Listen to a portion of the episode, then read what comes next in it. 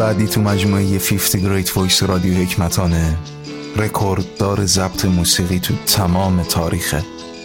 و شاهد این مدعای من گینسه. هنرمند بزرگی کشور رنگ ها صدای بالیوود و بیشتر. خانم آشا بسلی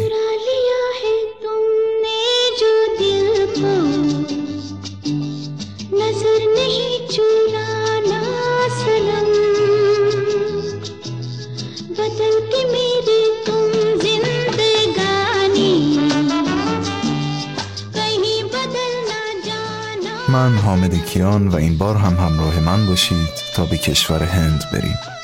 سراغ سینمای این کشور بالیوود. تا از خواننده 78 ساله بگم که حدود دوازده هزار آهنگ ضبط کرده و تو موسیقی متن بیش از 800 فیلم حضور داشته.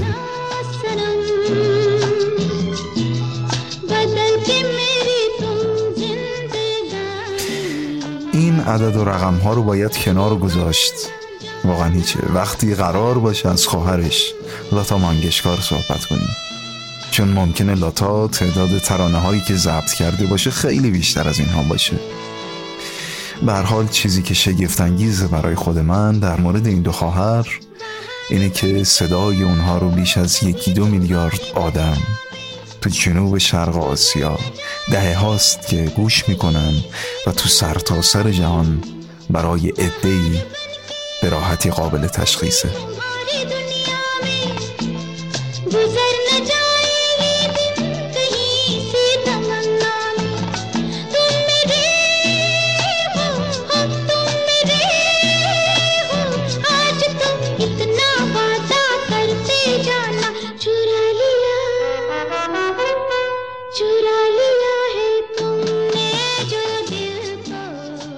یوسف گاندی تهیه کننده موسیقی تو هند.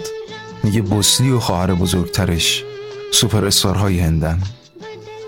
خب می‌دونی از اونجایی که بیشتر فیلم های بالیوود سابق موزیکال بودن این دو نفر همون آوازخونایی که بازیگرا ترانه هاشون رو لب می‌زدن.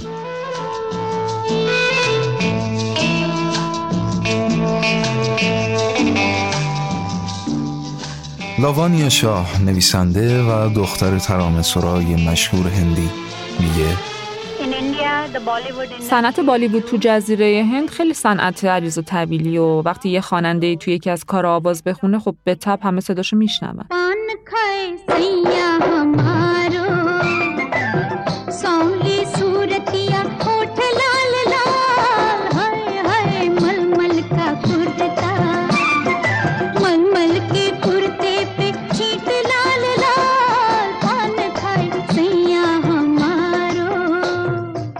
کشور هند چند هست که به صدای جذاب آشا گوش میده. خواه اون به هندی آواز بخونه یا به زبونای محلی دیگه.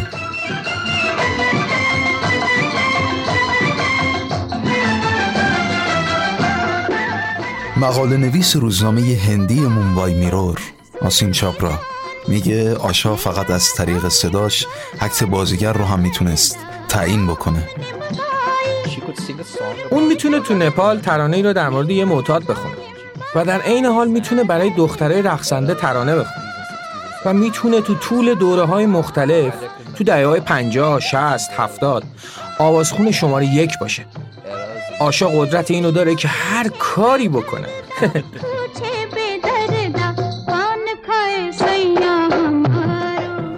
آشا بوسلی و خواهرش لاتا مانگشکار تو خانواده بزرگ شدن که همه اهل موسیقی بودن.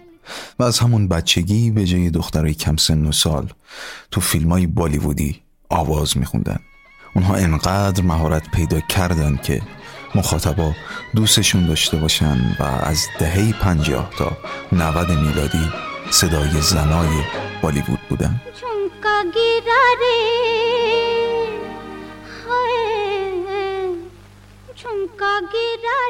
چابرا میگه. تعداد کمی از خواننده های زن دیگه فرصت آواز خوندن رو پیدا می‌کنه چون این دو خواهر در واقع لاتا کنترل کاملی رو این صنعت داشت.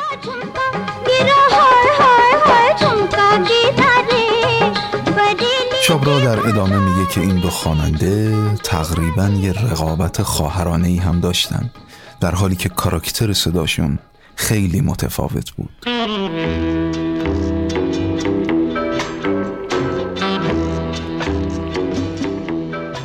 لاتا همیشه خودشو به عنوان یه زن خیلی پاک و تمیز نشون می‌داد. ترانه هایی که میخوندم همیشه همین بود. اما آشا ترانه های شیطانی می‌خوند. کاراکترش هم تا حدودی شیطونه. زندگی که شیطنت هایی رو هم داشت. این واقعیت که از خونشون فرار کرد، ازدواج کرد و طلاق گرفته و همه اینا. بیا تو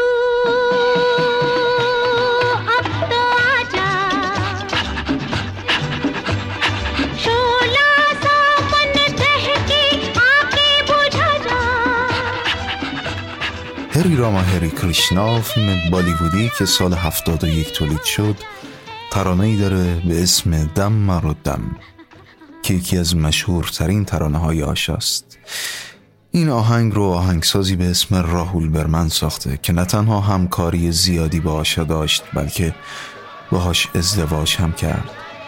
برمن موسیقی غربی رو وارد بالیوود کرد.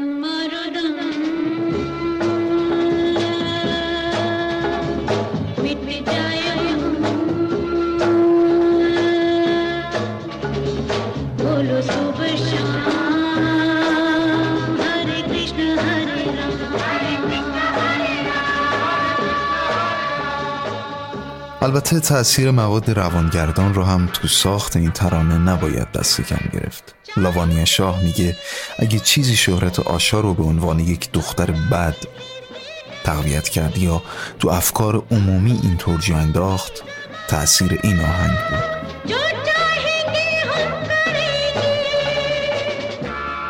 شاه میگه دم مرا دم یه ترانه راجع به ماری جواناست خب من معتقدم مدت قبل از اون که کلمه آزادی زنان به یک کلید واژه تبدیل بشه آشای زن آزاده بوده. اونم زمانی که توی هند توی روستاش زنان می نشستن و برنج پاک می‌کردن یا چیلی خورد می‌کردن.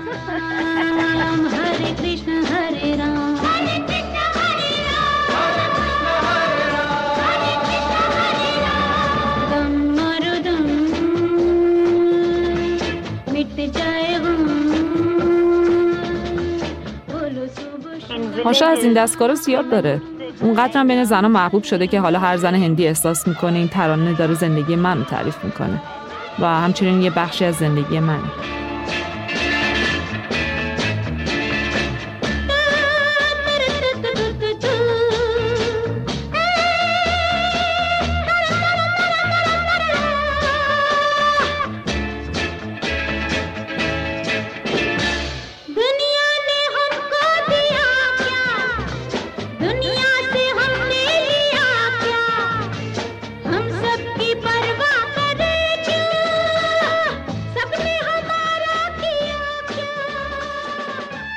نفوذ بوسنی از هند فراتر بوده.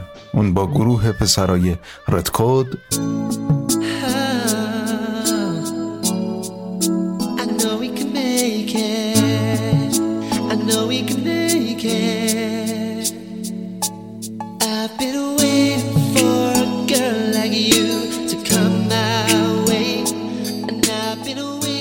کرونوس کوارتت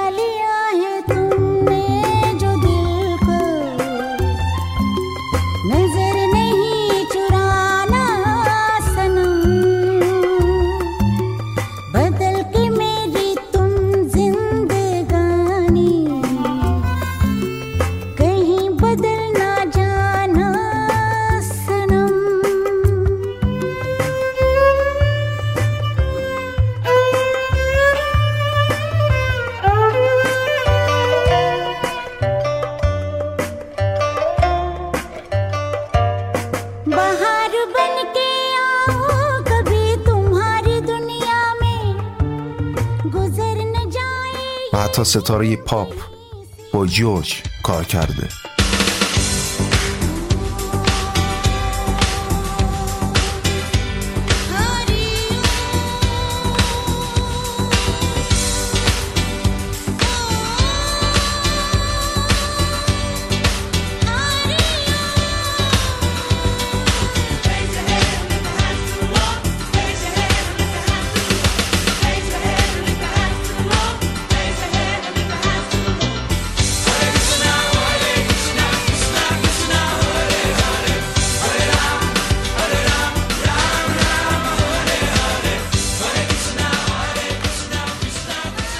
آشا همینطور به عنوان یه مجری برنامه زنده سال هاست که فعالیت می‌کنه و می‌تونه سالن ها و صحنه های کنسرت رو نه تنها تو هند بلکه تو هر کشور انگلیسی زبونی به مخاطبایی که نسل هنرمنده مثل اون رو یادشونه به وجد بیاره.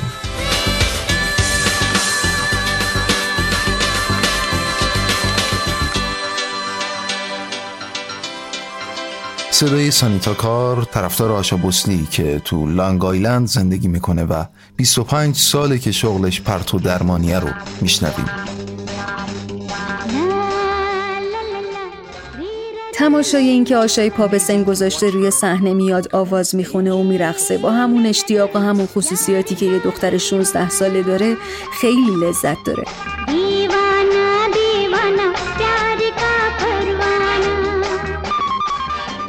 وقتی روی صحنه است آدم دلش می‌خواد که فقط سر پا وایسه دست بزنه و باهاش برقصه.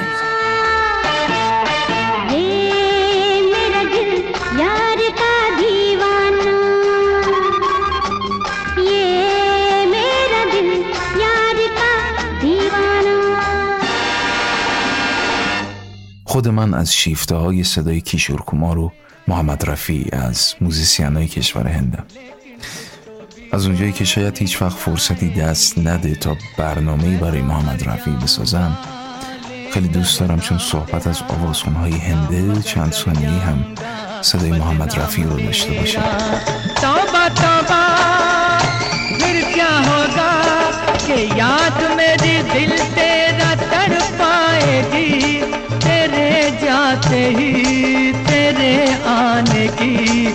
खबर आएगी।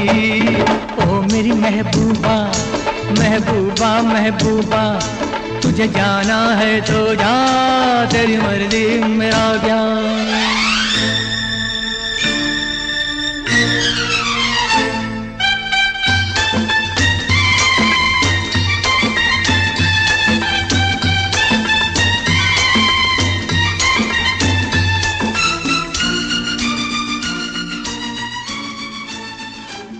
و این ترانه آوازی مشترک از آشا بوسلی و محمد رفی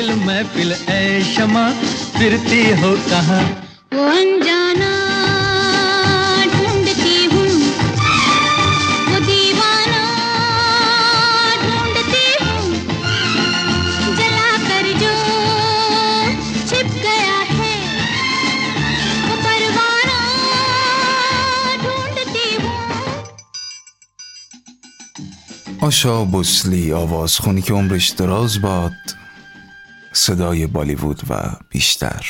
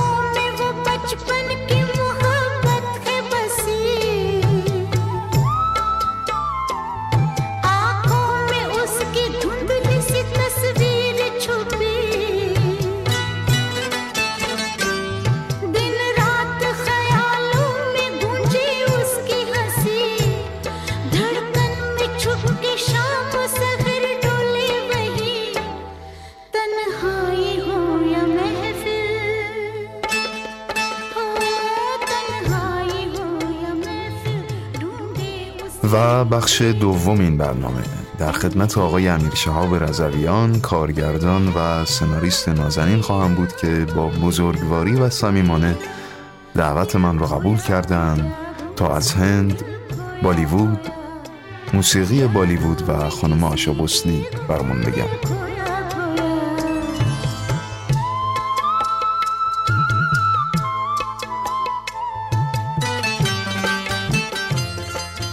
به عنوان ایرانی با همسایگان هندی خودمان که هم مرز بودیم تا سال 1948 که محمد علی جناح آمد و پاکستان رو از هند جدا کرد و چندی بعد از اون شیخ مجیب الرحمن آمد حدود اول دهه هفتاد باید باشه.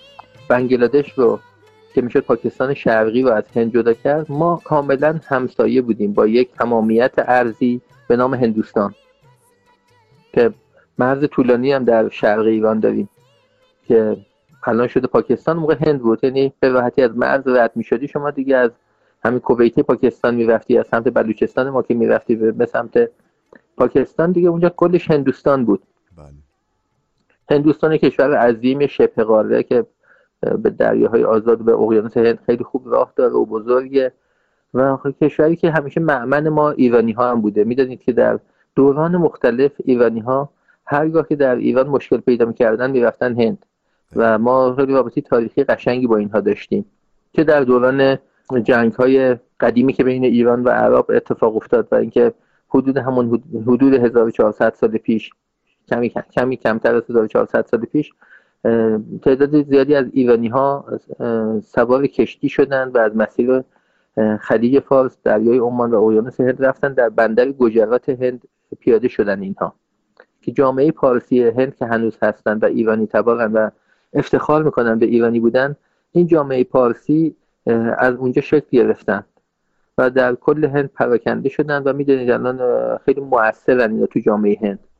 هم کمپانی باتا خیلی معروفه در صنعت فیلم خیلی بودند دیگه حتی در روابط زندگی هندی ها پارسی ها حضور داشتن. حتی خانم ایندیرا گاندی نخست وزیر فقید هند که ترور شد و پسرش راجیو گاندی اینها این نیمه پارسی نیمه هندی راجیو. چون شوهر خانم گاندی فیروز یکی از پارسیان هند بود که باشن ازدواج کرده بود و راجیو گاندی یک جور بالاخره فامیل با ما ایرانی ها هم حساب میشه. از اون جهت اگر بخوایم نگاهش کنیم.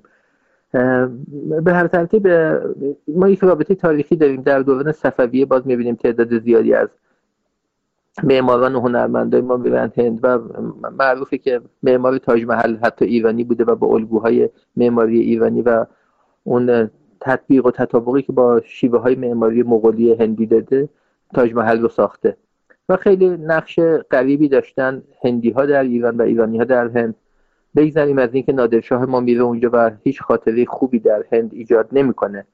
در دهلی وقتی که میاد دهلی رو که فتح می‌کنه چیز میشه اونجا یک گلوله به سمت شلیک میشه یا می‌خواستن ترورش بکنن که این دستور قتل عام یک تا سه روزه در دهلی میده که متاسفانه سربازان نادرشاه خیلی جنایت می‌کنن در دهلی و این جزء خاطره های بد هندی هاست از ما.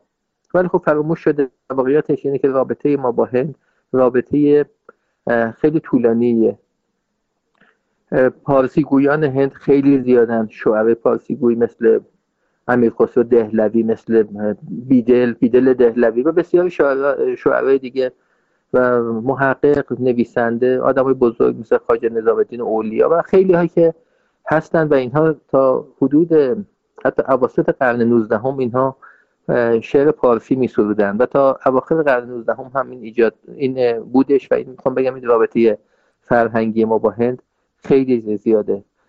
کتابی هست به نام آین اکبری که قوانین دوران اکبرشاه رو به فارسی نوشته و زبان دیوانی اینها فارسی بوده. و زبان فارسی برای قرنها و قرنها در هند بسیار زبان مهمی بوده. زبان نوشتار اینها بوده زبان طبقه روشنفکر جامعه بوده زبان دیوانی بوده زبان حکومتی بوده و زبان شاعران بوده.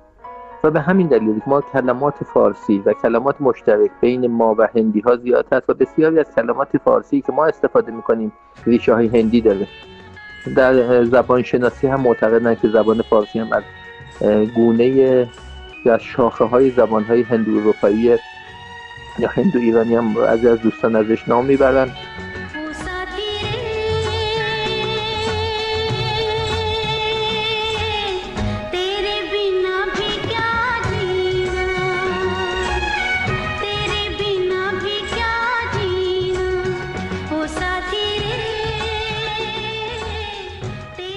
به هر حال می‌خوام بگم رابطه ما ابتدا از لحاظ تاریخی با هندی ها تاریخی طولانیه.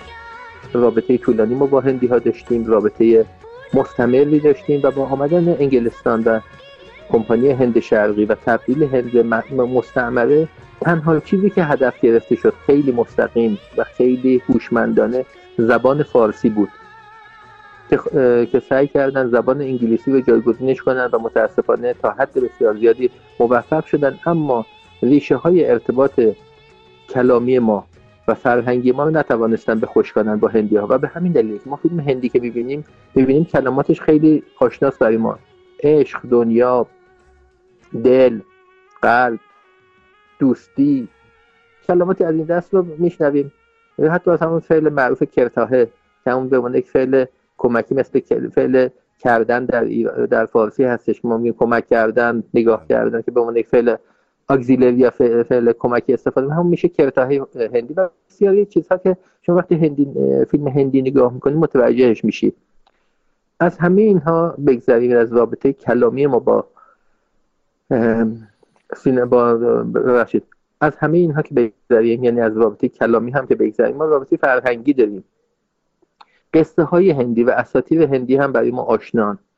وقتی قصه هندی رو شما می‌خوانید قصه هاشان می‌بینید که خیلی شبیه به همون قصه های ای ماست. یعنی با یک تفاوت های ما اساطیر مشترک هم با اینها داریم و داستان های مشترک داریم و حتی شیوه های قصه پردازی و ملودرام های هندی هم لذت می‌بریم.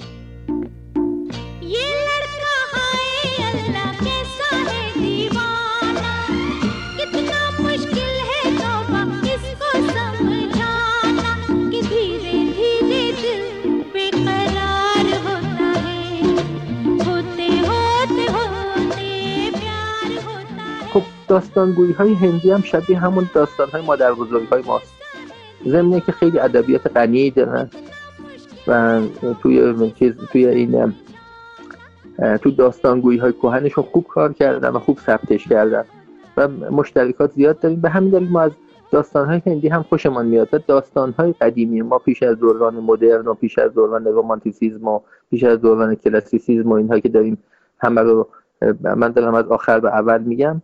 به هر حال قصه داشتیم می‌گفتیم و قصه داشتیم میشنیدیم و شبها می نشستیم مادر بزرگها و پدر بزرگها قصه می‌گفتن و ادبای ما هم قصه ها رو یا به نصر یا به نظم می نوشتن و داشتیم. از خمسه نظامی ما رو بگیرید تا مجموع داستان هایی که مولانا میگه و اونها هم به همین ترتیب دارن. این این ریشه تاریخی ارتباط ما خیلی طولانیه و بعد ما علاوه بر هندی ها با چند قوم دیگر هم خیلی نزدیکی داریم. با عرب ها داریم که هم ما بودن به هر آمیختگی داریم و داستان ها و یا موسیقی عرب رو خوشمون میاد به همون اندازه که موسیقی هندی رو خوشمون میاد.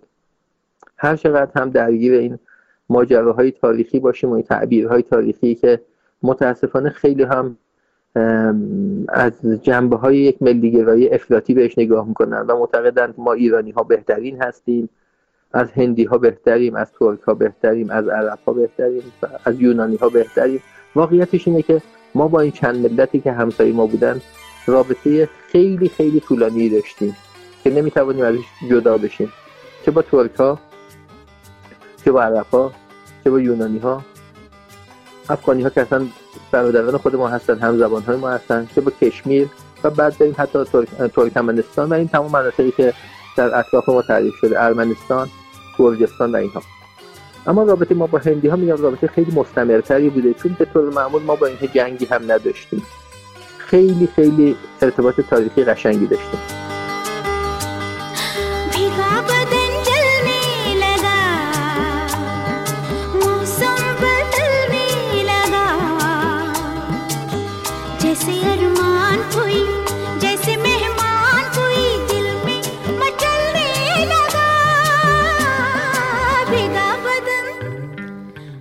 ما موسیقی هندم برای ما جذابه.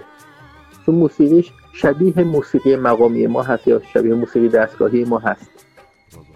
اینها هم داشته باشیم و اینکه در هند موسیقی آواز و رقص جز سنت هایی هستش حتی گاهی با عبادت پهلو می‌زنه. یعنی یاد گرفتن یک رقص یاد گرفتن خواندن و اجرای اون در معابد و اینها جز سنت های هندی ها بوده. جاهایی وجود داره که یک رقصنده میره یا یک آوازخان میره سالهای سال یاد می‌گیره که چگونه با این حرکاتی که انجام میده یک رفتار منتهی به عبادت رو انجام بده. یعنی به عنوان اینکه من دارم میرقصم به این دلیل که می‌خوام به آن معبدی که متعلق هستم بهش و معبدی که بهش اعتقاد دارم یا خدایی که بهش اعتقاد دارم من به این دلیل دارم این کار رو انجام میدم. حرکت این مجموعه حرکات این پرفورمنس رو انجام میدم این در خیلی بابه.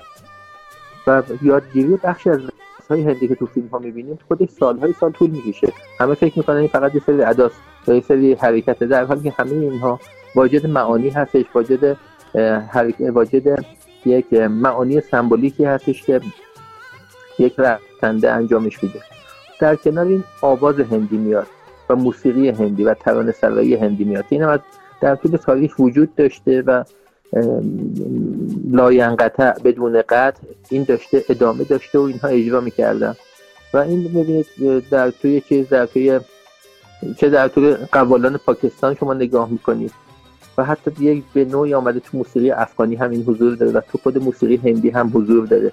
خواندن آواز خواندن شعر سرودن و تبدیلش کردن به آواهایی که موزون باشه و جذاب باشه.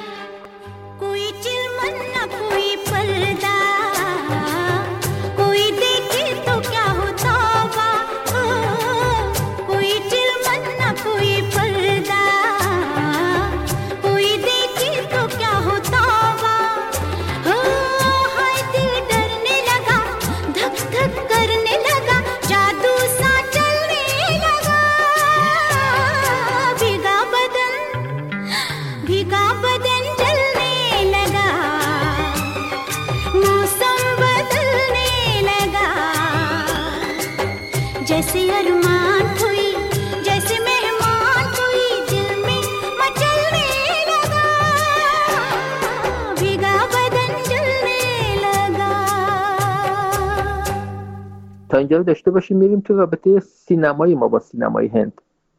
جالبه بدانید که در تاریخ سینمای ایران یک اتفاق بسیار مهم میفته یکیش این یعنی ما از سه جهت می‌توانیم به تاریخ سینمای ایران بپردازیم. یکیش زندیات اوهانیان آوانس اوهانیان یا اوانس اوهانیان. حالا اسمای مختلف یا اوهان اوهانیان هم گفتن. این ارمنی تباری است که میاد در ایران و کلاس هنرپیشگی می‌ذاره و سعی می‌کنه فیلم بسازه که نتیجهش میشه فیلم آبی و رابی که جز اولین فیلم های سینما ایران که سامت ساخته شده و فیلم حاجی آقا اکتور سینما که این محصول حضور اوهانیان هستش. من دعوت می‌کنم از دوستانی که این پادکست رو میشنون برن حتما موزه سینما در باغ فردوس تهران رو ببینن. اونجا می‌بینیم که چقدر اوهانیان مهم بوده و بعد همزمان با اون ما مردی رو داریم در هندوستان ایرانی به نام عبدالحسین سپنتا که در اونجا میره با یکی از پارسیان هند خان بهادر اردشیر ایرانی. اولین فیلم سینمای ایران رو در هند می‌سازن. همون حدود سالهای قبل از 1310 هستش. به نام جعفر گلنار یا دختر دور. که بعد این فیلم میاد فیلم چیز فیلم با صداست مثل حاجی آقای سینما یا بیوگرافی فیلم سامتی نیست. فیلم حرفه ای ساخته شده و در ایران نمایش داده میشه موفق میشه.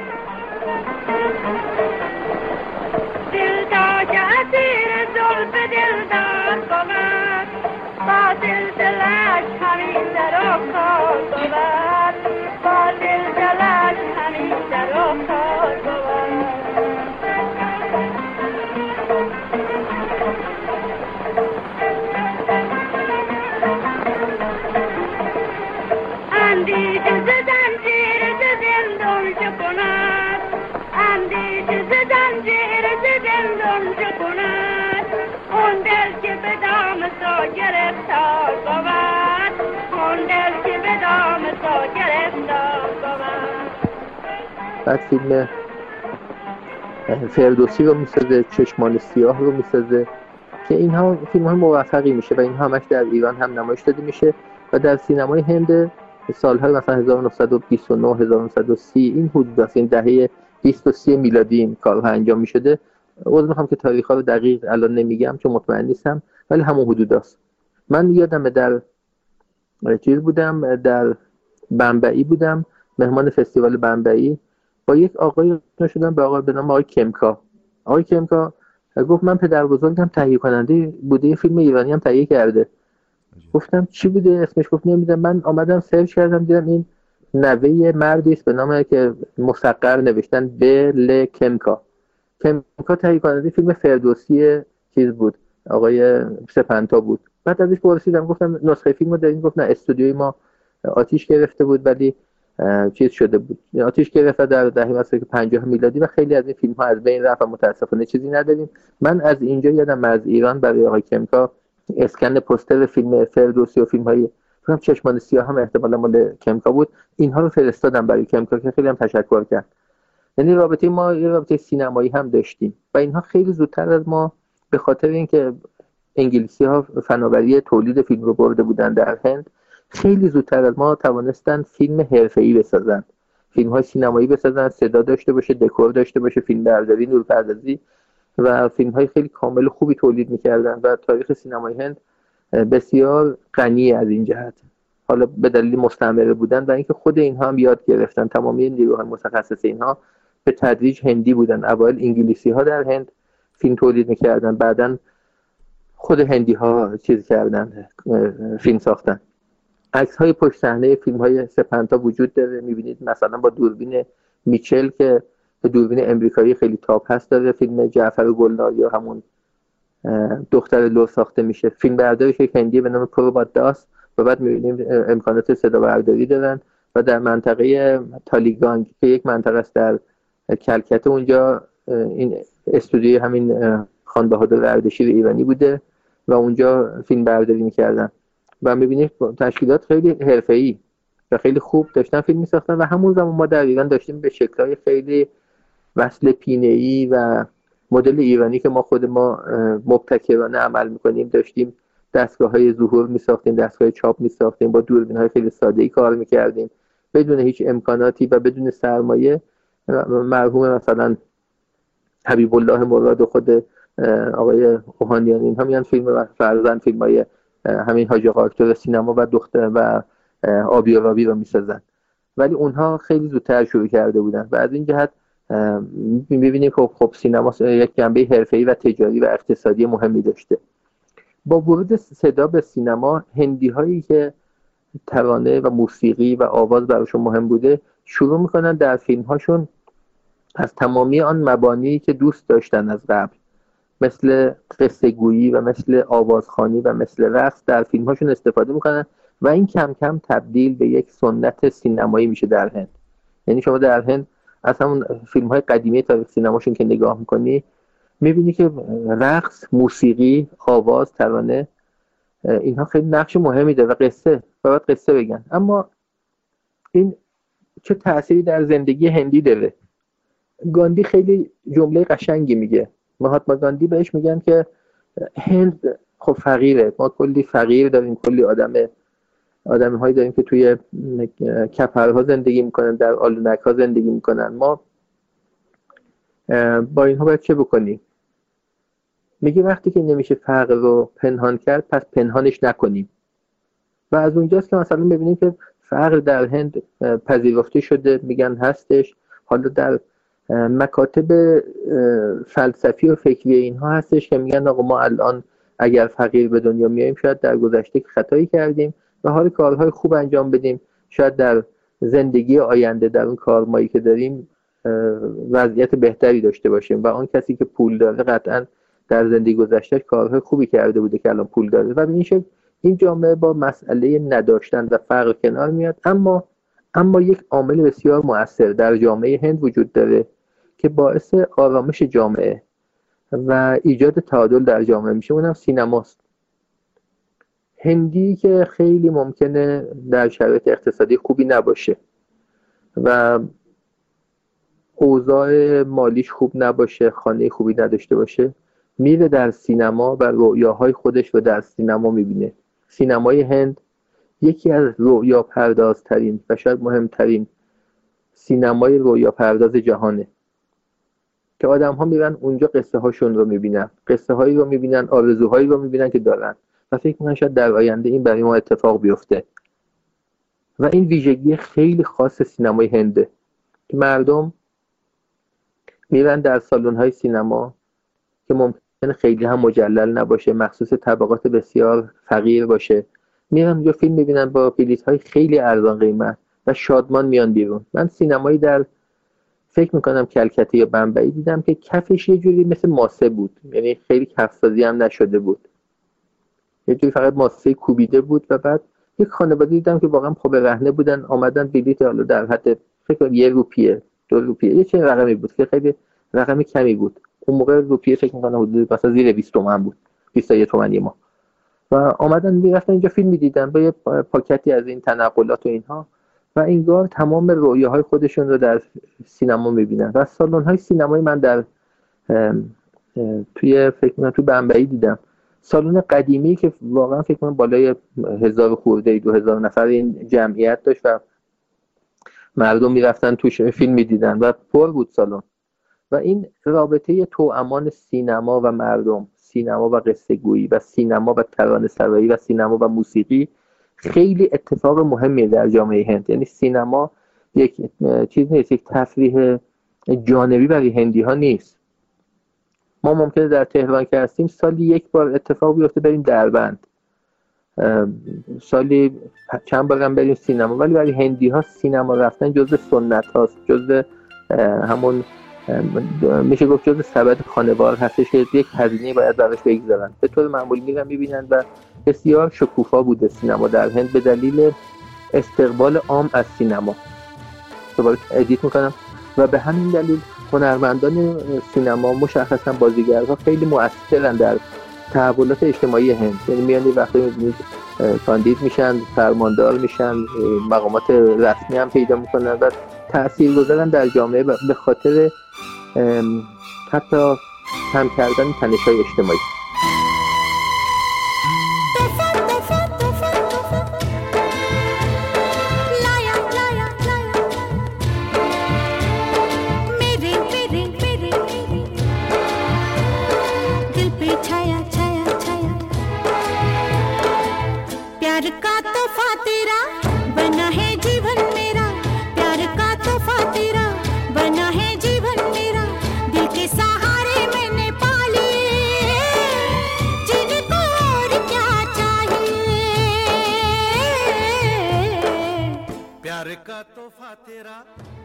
گفتم سینمای هند شکل می‌گیره. سینمای ناطق خیلی خوب اونجا رشد می‌کنه و بعد سنت های سینمایی خودشون رو ایجاد می‌کنن ملودرام های جذاب ملودرام های بعضا عامه پسند که در ایران هم خیلی موفق میشه. و بعد حضور دو عامل مهم موسیقی و رقص در سینمای هند. و بعد اینها خب خواننده هایی که میان یا بازیگرایی که میان اینها ذاتا خواننده نیستن. بازیگر خوشتیپی خوشیکل جذاب خانم های زیبا میارن تو فیلم ها بازی می‌کنن مردان خوشتیپ میارن ولی اینها خوش تصویرند و ممکنه صداهای خوبی داشته باشن. و می‌بینیم که سینمای هند خیلی اهل دوبله نبودن. خیلی از اون همون اول هم سعی کردن سینمای صدای صدا برداری سر صحنه رو داشته باشن. اما در خیلی هم دوبله کردن و بعد دیدن که برای ترانه خانی و برای آوازخانی بهتره که از خواننده های خوبی استفاده کنند و, خب یک منبع لایزال خوانندگی و موسیقی و آواز و ترانه سرایی هم داشتن اینها. چون هیچ منعی در جامعه هند برای آواز خواندن برای نواختن برای پایکوبی وجود نداره تاریخی. حتی این بخشی در چیز هندو در آین های هندو موسیقی و رقص جزی از اون آین های عبادی اینها حساب میشه. آین های عبادتی اینها حساب میشه. خب خواننده های مختلف آمدن و کم کم مدلی شکل گرفت که هر فیلم هندی باید یک یا دو ترانه یا بیشتر چند تا ترانه داشته باشه در آغاز میانه و پایان که اینها رو خواننده زن می‌خواند و خواننده مرد می‌خواند و این رو به شکل playback یعنی ضبط می‌شد در استودیو. و بعد به شکل playback یعنی دستگاه ضبط رو میبردن سر صحنه با با یک بلندگو پخش می‌کردن و بازیگر که تمرین کرده بود به جای اینها لب می‌زد. لب می‌زد بازی می‌کرد. حالا اون مدل قدیمی سینمای هند که هنوز هم داره اجرا میشه و هنوز جذابه اینکه بازیگر زن و مرد دوره درخت میرقصیدن. این خیلی تاریخی دیگه اصلا هستش. پر از تو همه فیلم های هندی سینمای عامه پسند شما این رو می‌بینید. که اینا دور درخت میرقصیدن و می‌دونید که مثلا در سینمای هند تا این اواخر بوسه وجود نداشت. یعنی شما می‌دیدید مثلا ویجینتی مالا و راج کاپور نزدیک می‌شد صورت های اینها به هم ولی اون لحظه بوسه هیچ وقت اتفاق نمیافتاد. چون این جزء چیزها بود جزء تابوهای سینمای هند بود که نباید اجرا می‌شد. یا مثلا در سینمای هند ساق پای زن نمایش داده نمی‌شد چون ساق پا نشان دادن یک حرکت ضد فرهنگی و خارج از عرف هست در هند. ولی مثلا بخشی از شکم زنها از این ساری بیرون میافتاد این هیچ مشکلی نداره. یعنی به رهنگی بده مثلا شکم اشکالی نداره ولی مثلا ساق پا دیده نمی‌شد. اینها تابوها یا قواعدی بود که در سینمای هند وجود داشت. حالا خواننده های خوش صدا آمدن. خواننده هایی که تربیت شده بود صدای اینها به عنوان خواننده زن و خواننده مرد آمدن و در سینمای هند به صورت پلیبک کار کردن. یکی خب در طول تاریخ زیاد بودن خیلی زیاد بودن. مثلا بگم خدمت شما آدم های مثلا مهمی که هستن مثلا شمشاد بیگم هستش که یه دوره خیلی مهمه. خانم اسمش رو بیارم الان بگم گیتا دوت یا گیتا دات هستش. این مهمه شمشاد بیگم. و بعد یک خانواده میان خانواده مانگشکار که اینها از حدود دهه چهل آمدند. در دهه چهل میلادی آمدند در سینمای هند که اینها پدری دارند به نام دینتا مانگشکار. دینتا مانگشکار هم خواننده بوده و هم بازیگر در سینمای کلاسیک هند. وقتی که این فوت می‌کنه ازش سه تا دختر باقی میماند. لاتا مانگشکار خواهر بزرگ متولد 1929 دومیش میشه آشا مانگشکار این متولد 1933 هستش و اوشا مانگشکار متولد 1935 که جالب این هر سه خواهر به فاصله کمی وارد صنعت آواز پلیبک سینمایی هند میشن. لاتا مانگشکار خیلی زودتر میاد و های بسیاری رو خونده. الانم هستش ولی دیگه خیلی نمی‌خوانن. صدای حدود بین سوپرانو و مترو سوپرانو دارید که در تقسیم بندی آواز میشه. یکم صدای زنانه که یکم بم داره. و بعد خواهر دیگری که گفتم خواهر دوم که آشا مانگشکار هستش که موضوع این قسمت ما این پادکست ما و اوشا که خیلی به اندازه دو خواهر دیگرش بزرگ نمیشه مطرح نمیشه ولی هر سه اینها هم میشه گفت بازیگری کردن ولی مهمترین کار اینها خواندن ترانه های پلیبک فیلم های هندیه. همون خیلی صدای اینها برای ما آشناست خیلی از فیلم هایی که در قدیم دیدیم کار این خواهر هاست. و انقدر این ترانه ها جذاب بوده که در سینمای ایران که اینها اکران می شده این فیلم ها اینها به صورت صفحه هم می آمده بیرون.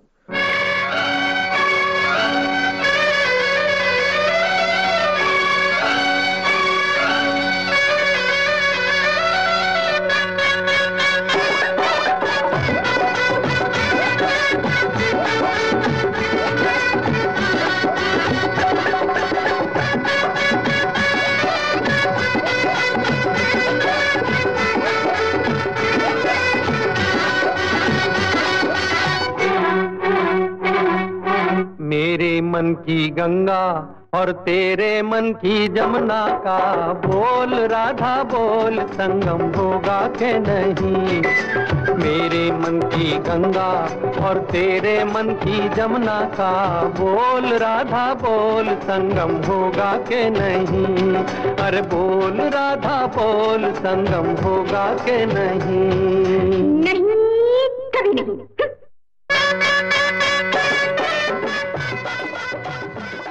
من خودم مثلا صفحه سیاسه دور فیلم سنگام رو دارم که لتا مانگشکار خونده صفحه سیاسه دور فیلم وقت رو دارم که اتفاقا همین آشا مانگشکار یا آشا بوسلی خونده.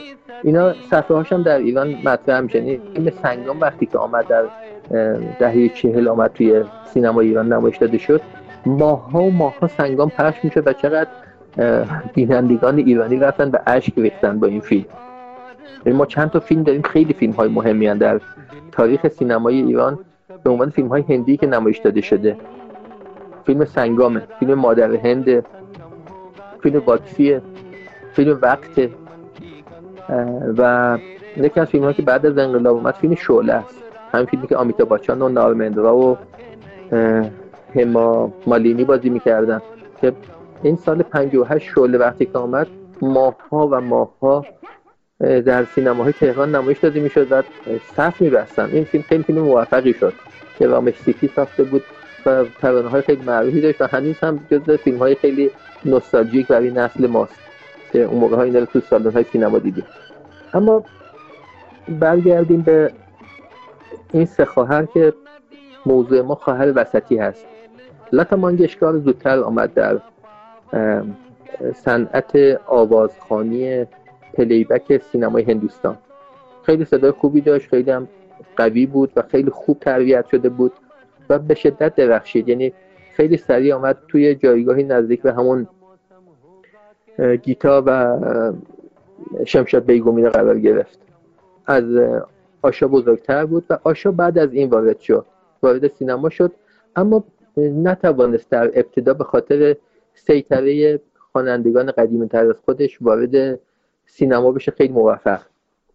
بودش آوازهایی می‌خواند و همون 16 ساله بودش این چیزی که من سرچ کردم که با آقای گانپات رو بوسلی ازدواج می‌کنه شوهر اولش که چند سال بعد جدا میشه و از اونجا به خاطر اینکه اسم شبیه خواهرش لاتا مانگشکار نباشه اسم فامیل شوهرش استفاده می‌کنه. یعنی از اونجا دیگه میشه آشا بوسلی.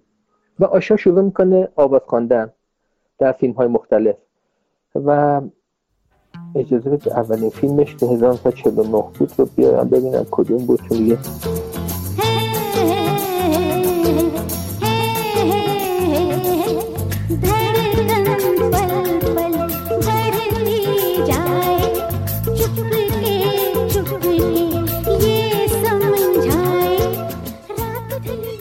آشا بوسلی اولین فیلم خودش رو که میگن اولین سولویی که خوند یعنی اولین ترانه که به تنهایی خواند در یک فیلم فیلم بود به نام راتی کیوانی در سال 1949 که حدود یک سال بعد از استقلال هند هستش.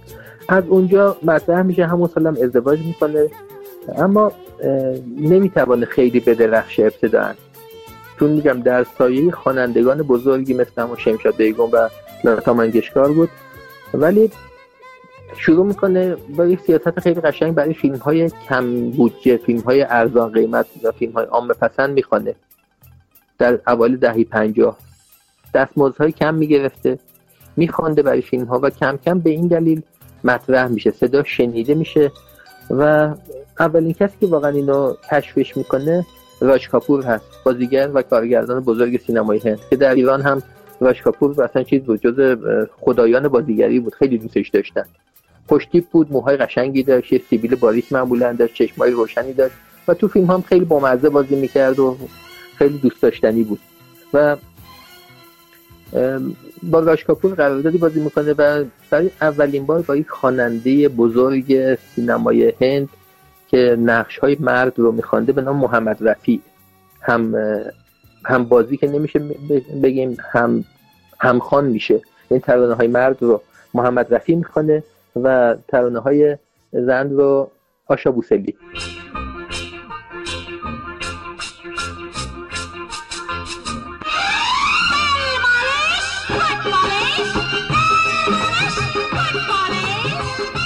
آشا بوسلی این فیلم حالا اسمش سخته میگه نان همون بچه حالا معنیش چی میشه؟ واقعا مطمئن نیستم این رو اینو با محمد رفی اولین بار می‌خونه ولی یکی از درخشش های مهم آشا بوسلی تو فیلم واکسیه بوتپالیش واکسی فیلمی بود که در سینما ایران مطرح شد. خیلی هم سالها که پخش میشه همون در دهه حدود اواخر سی و اینها این فیلم خیلی مطرح بود. تولید 1954 هست که میشه حدود 1335 ما. فیلم واکسی خیلی در تهران مطرح میشه. که راج بازی می‌کنه از سیاسفید خیلی جذابه بعد از انقلاب هم توی چیز توی چیزا هم هم تلویزیون پخشش کرد و هم توی ویدیوها خیلی بود.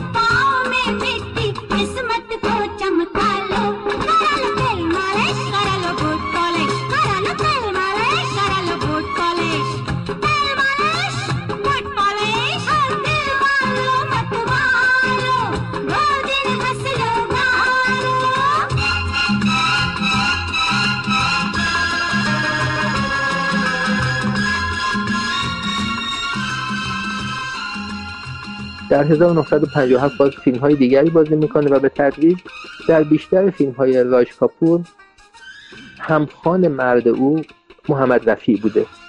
فیلم های مثل گمراه 1963 وقت 1965 همراز آدمی یا انسان دهوند 1973 اینها رو بازی می‌کنه و میگم مثلا فیلم وقتش در ایران خیلی فیلم مطرحی بود.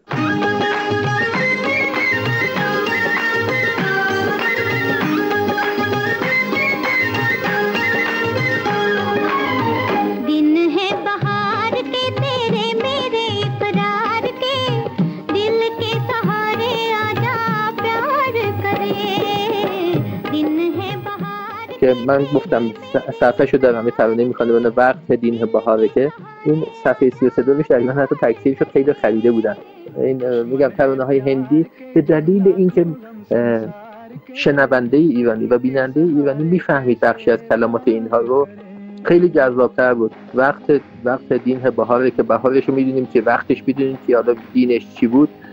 اینو بعد می‌رفتن کم یاد می‌گرفتن که ترانه هندی داره چی میگه. و ملودی های جذابی دارن.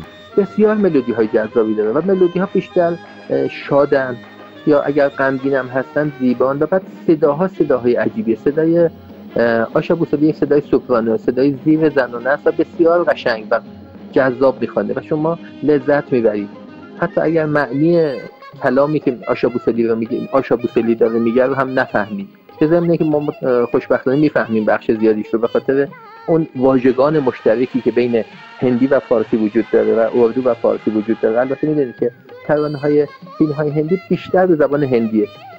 هندوستان زبان های زیادی در مناطق مختلف هست. در جنوب هند هم باز یک صنعت فیلم دیگری دارن که با زبان های دیگری هم اجرا میشن به طور معمول. ترانه ها رو با زبان هندی باب شده که بیشترین ترانه ها در سینمای هند با زبان هندی خوانده میشه. خب می‌بینیم که بعدا چیز آهنگسازه دیگری هم با چیز با آشا بوسلی آشنا میشن. یکی به نام شاچین دربرمن هستش که آهنگساز بزرگی بوده و باش کار می‌کنه. این خود آهنگساز هم دوست کم کم دوست میدارند که با آشا بوسلی کار کنن. و یکی از مهمتریناشون همین راوی شانکاره. راوی شانکار هم آهنگساز بزرگی هم نوازنده بزرگ سیتار. من شانس این رو داشتم که فکر می‌کنم حدود 20 سال پیش در بون آلمان رفتم به کنسرت live یا کنسرت زنده راوی شانکار و دخترش که پدر و دختر یک سوال جواب یک رو نیم ساعته حدودا با نواختن سیتار داشتن. و فقط دو تا آلمانی هم پشت بودن که آکورد می‌گرفتن با دو تا سیتار پشت سر اینها. و راوی شانکار می‌دونید که از فیلم های زیادی هم راوی شانکار آهنگسازی کرده.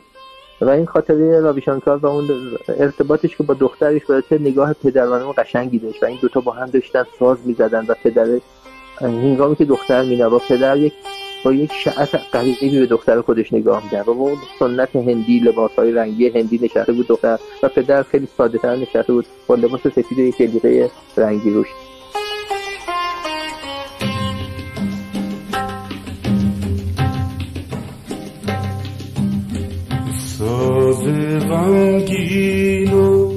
قریب آشنای بی نصیب من چو یک کبوتر آواره بگیرمت به دامن. تو را نمی شناسد اینجا کسی به جز دل من.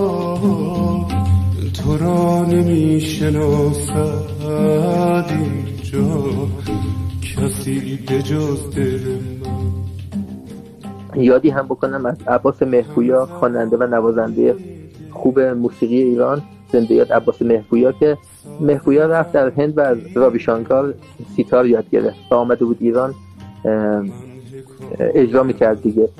با سیتار اجرا می‌کرد و یکی از ترانه های معروفش همون ساز غمگین و قریب من هست. سیتار مینوازه.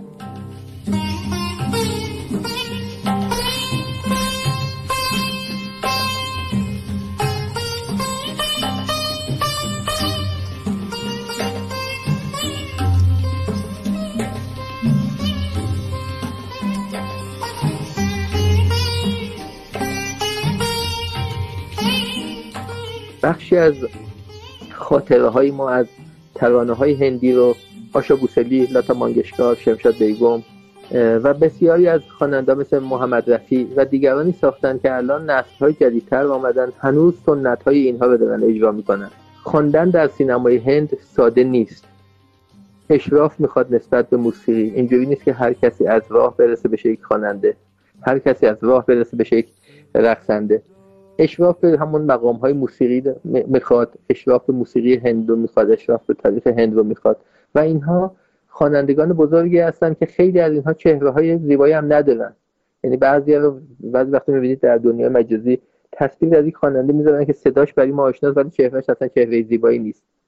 آشا بوسلیلا تا مانگشکار و اون خواهرشون اوشا مانگشکار.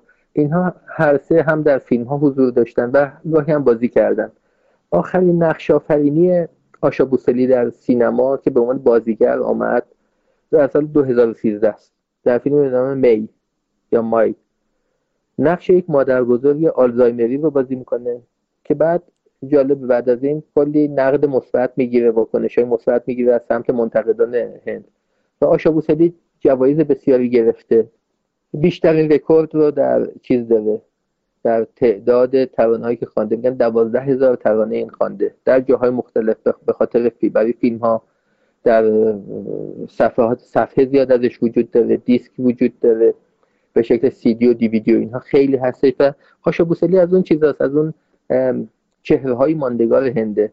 آشا بوسلی اگر بخوایم واقعا نمونهش رو در ایران نداریم به اون شکل بخوایم بگیم ولی واقعا مثل خانم دلکش مثل خانم مرزیه مثل خانم پوران. اینها که یک دوره خیلی پرکار بودن و موفق بودن ولی خب هیچ کدام به تعداد مثلا آشا بوسلی ضبط نکردن توانه ندارن. ولی واقعیتش اینه یک موقعی همه رادیو ایران ما مثلا دوشنبه ها فرض کنید دلکش میخوانده یک ترانه داشته. سه شنبه یا مثلا فلان ساعت خانم مرزیه بوده بعد خیلی قدیمترش اگر بیایم بگیم خانم قمر ملوک وزیری خانم روحنگیز اینها خواننده هایی بودند که سلیقه موسیقایی ما راجع به صدای زند رو اینها ساختن در ایران. و بعد خواننده های مثل آشا بوسلی لاتا مانگشکار شمشاد بیگم که تو خیلی از فیلم ها خواندن این هم سلیقه ما رو راجع به صدای خواننده زن در فیلم های هندی و صدای و ترانه هندی اینها تربیت کردن که گوش ما ایرانی ها اتفاقا تربیت شده است. اگر کسی هندی رو بد بخوانه هم ما متوجه میشیم. مثل اینکه اگر کسی ترانه فارسی رو قبل بد بخوانه و خارج از دستگاه بخوانه ما متوجه میشیم. و اینها خب میگن در تقسیم بندی های موسیقی میگن نیم پرده و نیم پرده و پرده. و این صداهایی دارن و ملودی هایی دارن که مبناش اون رو پرده هست یک چهارم پرده است. بر مبنای صدایی بسیار زیر تعریف شده. و که این تو سازهای ایرانی هم هست و در ترانه های ایرانی هم و در آواز ایرانی هم این یک چهارم پرده ها هست. مثلا در موسیقی غرب و کلاسیک به طور معمول میگن نیست. و آشا بوسلی به خاطر این صدای مسهور کنندش به خاطر این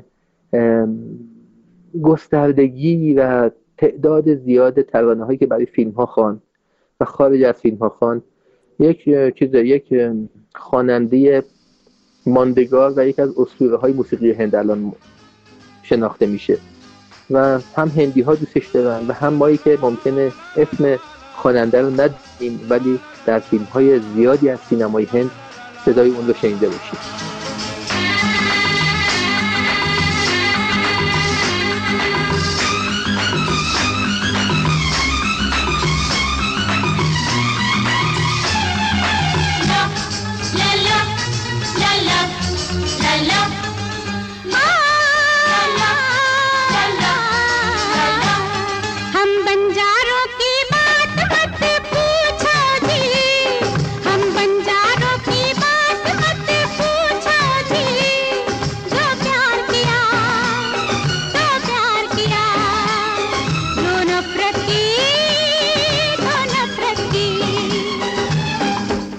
ये बात है तो फिर